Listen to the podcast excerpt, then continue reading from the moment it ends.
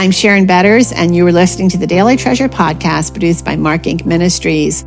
We are continuing in our journey to Christmas with the midwives of the Messiah, and we have welcomed Ruth to come along with us on our journey this week.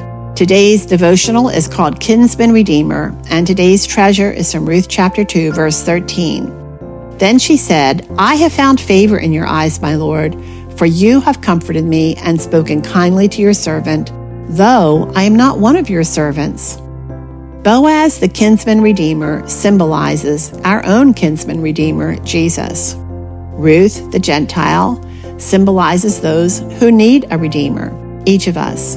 Ruth's declaration of her total trust in the God of the Israelites opened wide the door to God's family. Out of the union of Boaz and Ruth came new life that would influence our lives today, generations later. We read in Ruth chapter 4, verses 13 through 15. So Boaz took Ruth, and she became his wife. And he went in to her, and the Lord gave her conception, and she bore a son. Then the women said to Naomi, Blessed be the Lord, who has not left you this day without a redeemer, and may his name be renowned in Israel.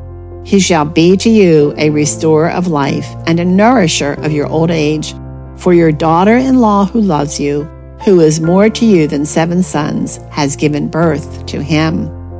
This declaration of the women is packed with treasures, but especially take note that they declare that Ruth Naomi's daughter in law is better than seven sons. In a culture that valued sons over daughters, this is a priceless assertion about Ruth's character and love for her mother in law. Imagine the loss to Naomi and us if Ruth was rejected because she was a Gentile. Through Ruth, God built a bridge to the Gentiles so that when our kinsman redeemer came, the gate to salvation for us would not be locked, but instead thrown wide open. Don't let this truth escape you. Think of it Ruth, the Moabite. The Gentile is the grandmother of Jesse, the great grandmother of David, as we read in Ruth chapter 4, verses 18 through 22. Then Naomi took the child and laid him in her lap and became his nurse. The neighbor women gave him a name, saying, A son has been born to Naomi. So they named him Obed. He is the father of Jesse, the father of David. Now these are the generations of Perez.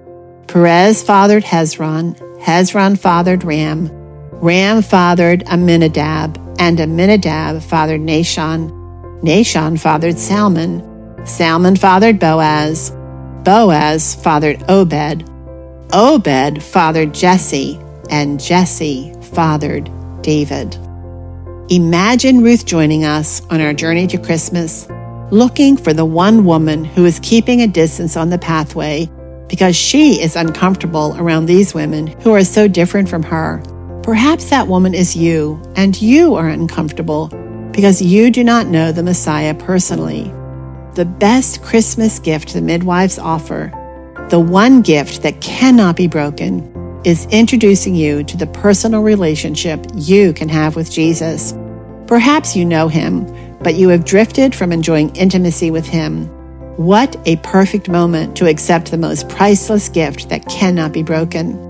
Admit your need for Jesus, your hunger to know Him better, to experience His presence in a life giving way. Receive the gift that cannot be broken, salvation that leads to eternal life.